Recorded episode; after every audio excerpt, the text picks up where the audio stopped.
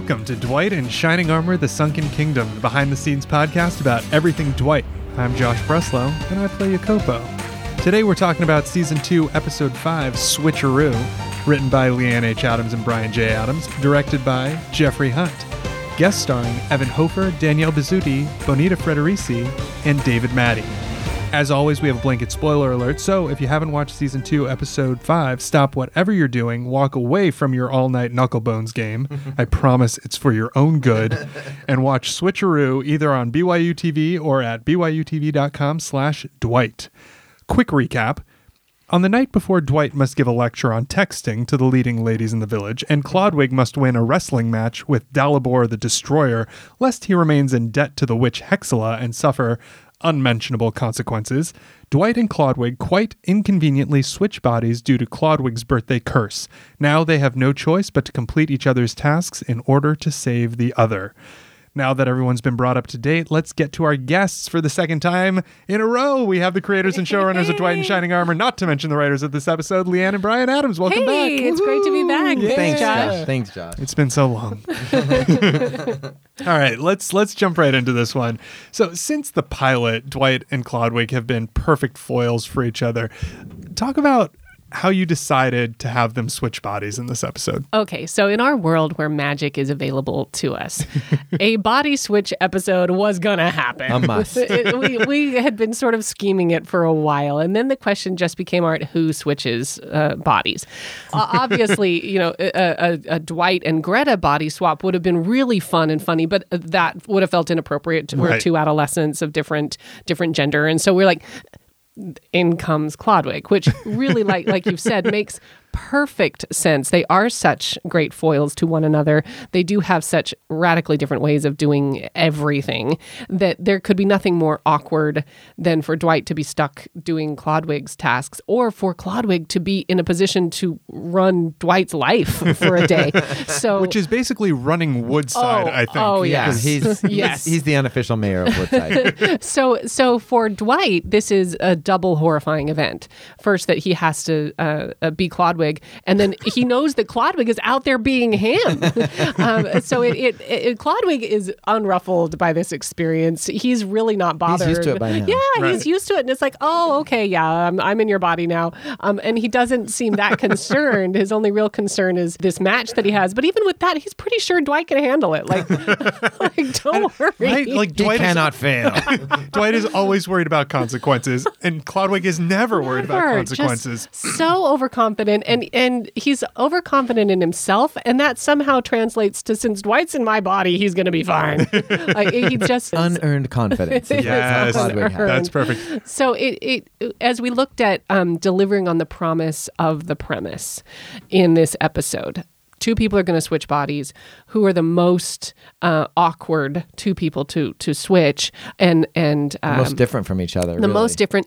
Also, this gives us a chance to sort of see what Clodwig does. Like we, we never Right. get out into He always just Clodwig's shows world. up uh, Yeah. for no reason, unexpectedly. and what were you doing before? No answer. No Right. answer. So this gives us this little moment to see a bit of Clodwig's day, and and he's of course just running amok in his own life. Like he's in terrible debt to this witch, and pretty unconcerned about it. He's signed himself up for for a prize the fight. match of the He, century. he strikes me as a kid in his first year of college. yeah, yeah. that sounds about right. Just finally So- away from the parents. Out of control adolescence. Yes. So, so it's it's fun to see get to get a glimpse into uh, the, a day in the life of Clodwig, and then to place Dwight of all people in that day felt like it would really deliver on the promise of this premise. It's perfect. I, I love this episode. It's so funny. Um, where did the idea for the birthday curse come from? Is that is that historical or We, we actually we meet with our writers room um, for a writers summit uh, once once a season,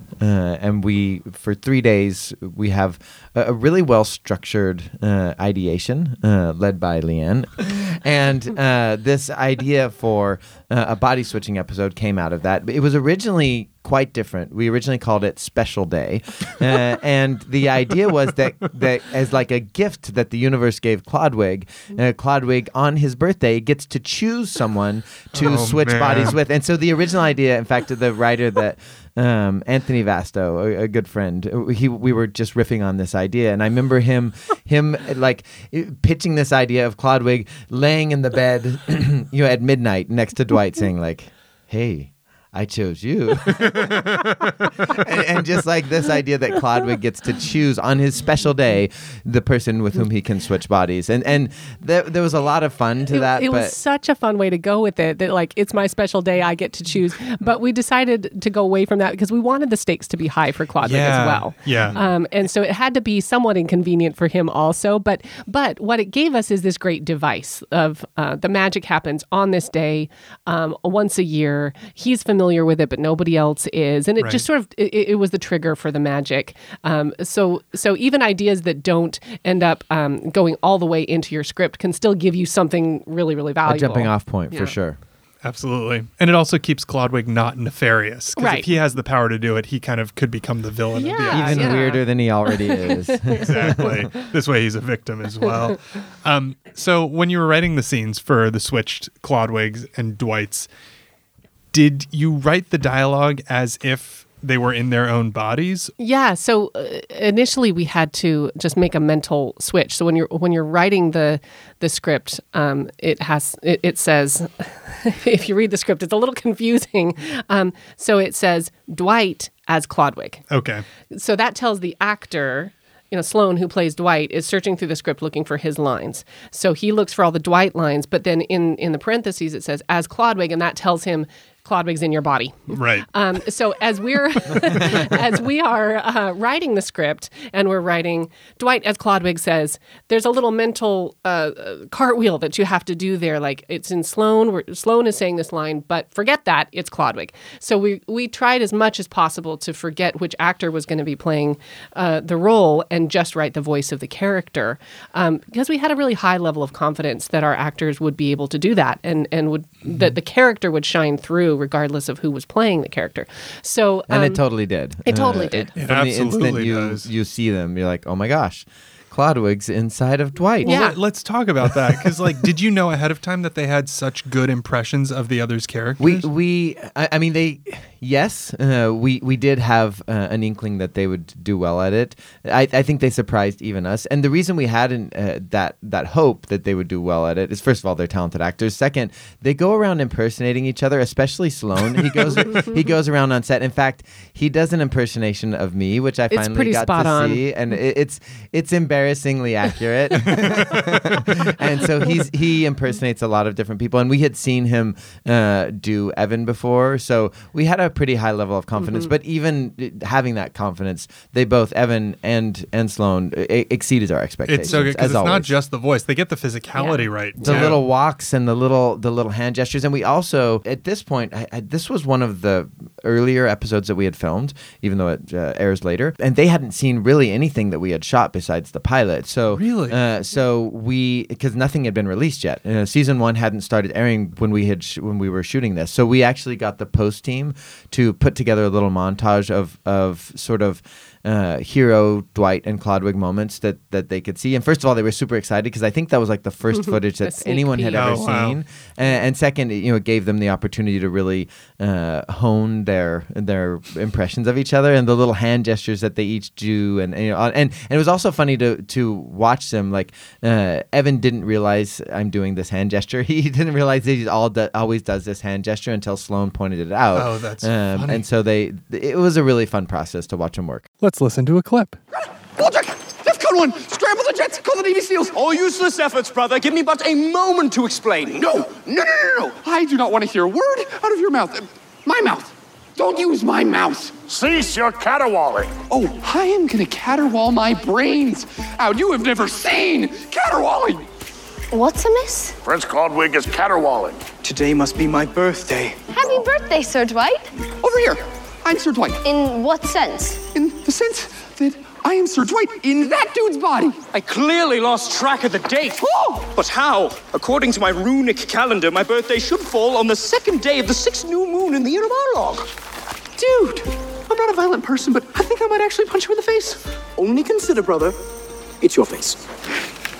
Have you any idea what is happening here? None, Your Highness. Did they read each other's lines for the other? They did, yeah. So, um, so Evan, at least this is my understanding. Evan did a, a recording of all of his lines, Smart. for Sloane, and I believe Sloane also did for Evan. So they were able to hear each other's interpretation of the line and then kind of do their spin on that interpretation. How did you figure out how they would each succeed at the other's task? So that was kind of baked into the story is that they each have to have a big challenge uh, that's specific to that day. There's no way they can get around it. They're each committed It to can't be something that day. postponed. It's Yeah. like, can, we, can we put this off till tomorrow? um, and that they each need to be sort of key to succeeding for for the other uh, against all odds. They need to kind of succeed for the other one. Now, for Clodwig to succeed, he has a much greater challenge than for Dwight, and the stakes are much higher, as Yes. is usually the case. I mean, Dwight tends to think that really low stakes events are very high stakes. Which And is they are what for makes him him. funny. Yeah. Yes. For him,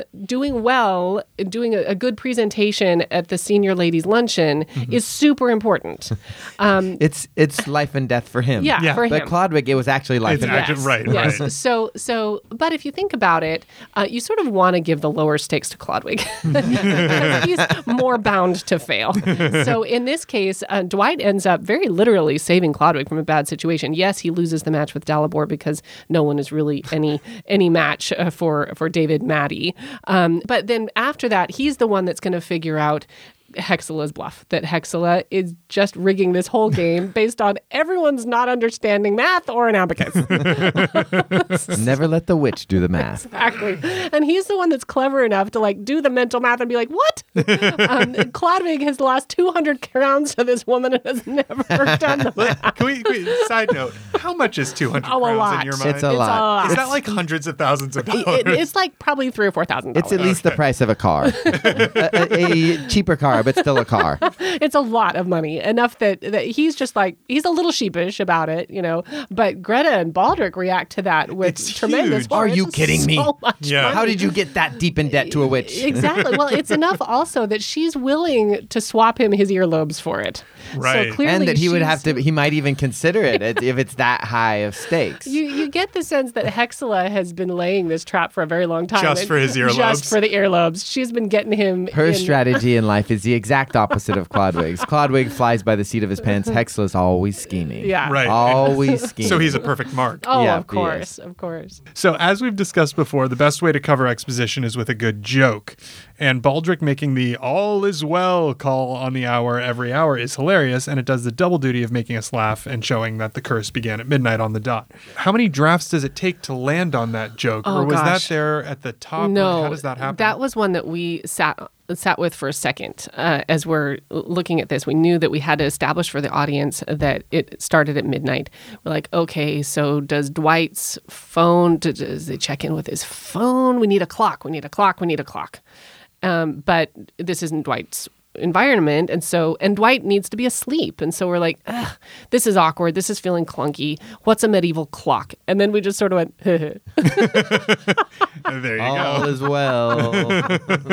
And then it turned into a joke, where before it was just a device. Right. It wouldn't have been funny at all. Then it turned into this joke because that was the medieval clock. And that's always the goal, right? Just Yeah. to make everything funny somehow. Right. I love it. Um, so in the fight scene with Dalibor the Destroyer, um, did Evan do all of his own stunts? How did that fight work? And how many times did he have to crash into Dalibor's bosoms? Evan did, I think, 99% of his own stunts. Evan Evan is a an accomplished fighter of his own. I think he has literally two or three black belts in martial two. arts. Yeah, two. Uh, I give him Forgive a bonus. me if I'm wrong, Evan. I gave him a bonus black belt. Uh, so he is an accomplished fighter, and he, he always he's always saying like, I want to be in a fight where I get to win. Uh, this wasn't that fight, but uh, but he did a lot of his own stunts. We did have a stunt performer there. I think just did part of it because Dave Matty is a very large human being. I think he literally I, I don't want to guess how much he weighs, but I remember hearing it. He- He's very tall and very heavy. He's a big guy. It was mainly Evan going up uh, against Dalibor,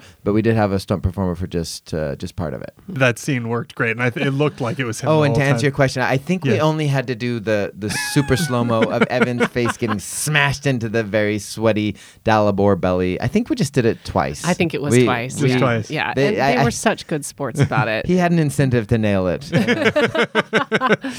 Was there any issue with Evan being shirtless? Was that any bit of a kerfuffle? we did pitch this to the network and got you know prior approval to have uh, shirtless, uh, oiled up guys for a wrestling match. And so they, they were fortunately okay with it because that's just uh, dang funny. It was just Yeah, really, really funny. it's And- really funny. And the guys, they were immensely good sports. We just kept oiling them up and throwing them at each other and then cut, oil them up again. and then dropping them in the dirt, so it's oh my like muddy oil. It was my muddy oil. If you watch really carefully, you see um, uh, Evan's hair goes from like oily to a little oily to incredibly oily to not oily at all, just depending on which take we happen to Oh, use. man. and at the end of that day, he was Oh. so dirty, so He- gross. It, it was a, it was a lot. I mean, it was a fun day, and Yeah. everybody was kind of laughing and having a good time. And and Evan, more than anyone, was just you know keeping a lot of buoyancy in his performance. Uh, but we did put him through a lot that day, and um and and uh, David as well. Like if every time you look over and see him getting slathered with that oil, we were slathering him up. It was sort of funny actually. There were the two guys that were supposed to do the the Dalibor oiling up, mm-hmm. and Jeff Hunt says, "Okay, now oil him up." They were so tentative about it. They were like, "Ew," like they're dipping their fingertips in and like barely touching him. He's like, "No, guys, More oil, like, slather it." Like we want your hands full of oil and slather him up." But everyone was a little resistant to it initially. Yeah, you take As a you would be. Yes, yes, that's an appropriate response. Let's talk about Hexala a little bit. Back at the uh, playing Knucklebones, um, how do you walk the line of keeping Hexala treacherous and out for herself, but also being accepted by them and not looked at as a villain? Yeah, yeah. it's a balance. for It is sure. a balance. Well, and and this uh, episode comes right after Alban Elfed Day, where she seemed really part of the family, and everyone's guard was down. So this gives us an opportunity to right away remind the audience that you can't trust her as much as you think you can. That Right. she does always have this sort of witchy agenda. She's always looking out for number one. Yeah, and and uh, it's okay because Clodwig is kind of asking for it, you know, and she's not doing anything overtly sinister. She's just playing knuckle bones with him, and he's a big doofus that keeps losing a lot of money, and so it's like you, you there's nothing, there's no smoking gun that you can say, Right. oh look what a villainous thing she did, and yet we know she's doing something villainous just by her whole demeanor. We know she's up to something. She's always got a scheme. oh, she does. What were the uh, in your minds? What were the dice m- made of? Well, uh, they were actually again shout out to the props department, Hunter and Jerica.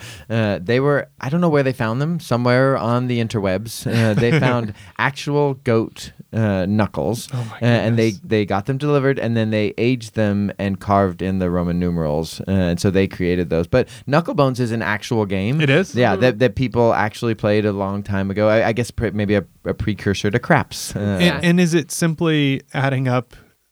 It's a game of chance. Yeah, it's a game of chance. There's a bunch of different um, known variations of Uh-huh. the of the game of knucklebones. Some more complex than others. Um, some really were more like craps. Like it was all about you, you'd roll them, and it was all about the um, the combination of numbers that you got would be worth more than another combination of numbers. Got it. But for our purposes, we already had so much plot happening in this story that to get into a really complex Yeah, you don't wanna describe analysis- Quidditch or something like that. It was Right. Too much. So we just we actually decided to just make a joke out of how stupidly simple this game is. And it's so funny, and the fact that, but that it's also what tips off Dwight in Clodwig's body Right. that something's up because you can't Wait lose just a consistently. second. Yeah. How can she be of chance. amazing at this? yeah, it's yeah. a full chance. Yeah, yeah. Uh, so yeah, we went with the most simple iteration of the game, um, but there certainly are other uh, uh, other ways of playing Knucklebones that uh, that people really did play and they really did bet on it, and it, they really were made out of animal Right. knuckles. And that they were the precursor to, To dice. right? Because yeah. you talk about throwing the bones. Yep. Yep, That's- that's a exactly. dice game. That's Yeah. where it comes from. All right. So if if Clodwig and Dwight hadn't switched bodies, would Clodwig be earlobeless at Oh, this point? absolutely. There's no way he would have won that. He was in way over his yeah, head. yeah, he was going to lose his earlobes that day. So this curse is of great fortune to Clodwig in this in this And he circumstance. doesn't even How seem to oddly realize fate it. conspires. Oh man. Um so I have to ask was there a cut scene because the the move along juice is so set up for what's going to happen to Clodwig's body the next Yeah. day.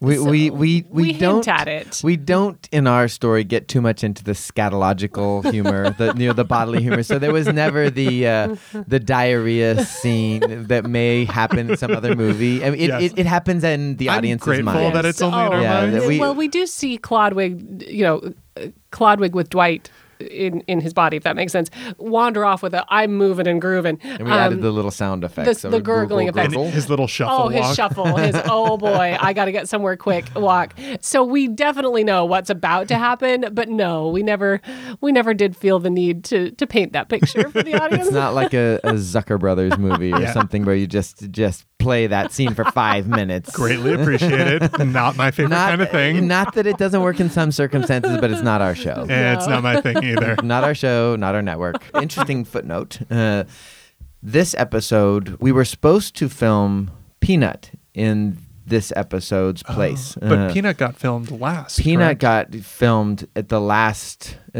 of 20. So actually at the end of season two, even though it aired season one. So Peanut was supposed to be in this slot, but then for a lot of logistical and budgetary reasons, we had to push Peanut back. And so we had an empty slot and we had like three days to start prepping. And so we had we had an idea for this, but uh, we didn't have a script. Um, and so we were in we, we usually try and stay way ahead in the scripts, but in this case we were like in a serious bad situation. So we pulled this idea out and we developed it a little bit a little bit. And then Leanne in her genius she went into her mind palace in, in, in, in our trailer, Which was a kind of smelly trailer. yeah, her smelly trailer on, on set, and sh- and she wrote the script in like three days. Uh, Wow. and Yeah. you know, and so and I had a little bit of contribution, but this was this was mainly a Leanne. You know, like pull the fire alarm, Leanne. We need a script now, and she and, and it's amazing. I think how well this this turned out, and it's a tribute to uh, to her genius writing. Oh, that thank it, That's incredible. It Three was days. a tough one. What was that process like for you? Um, it was uh,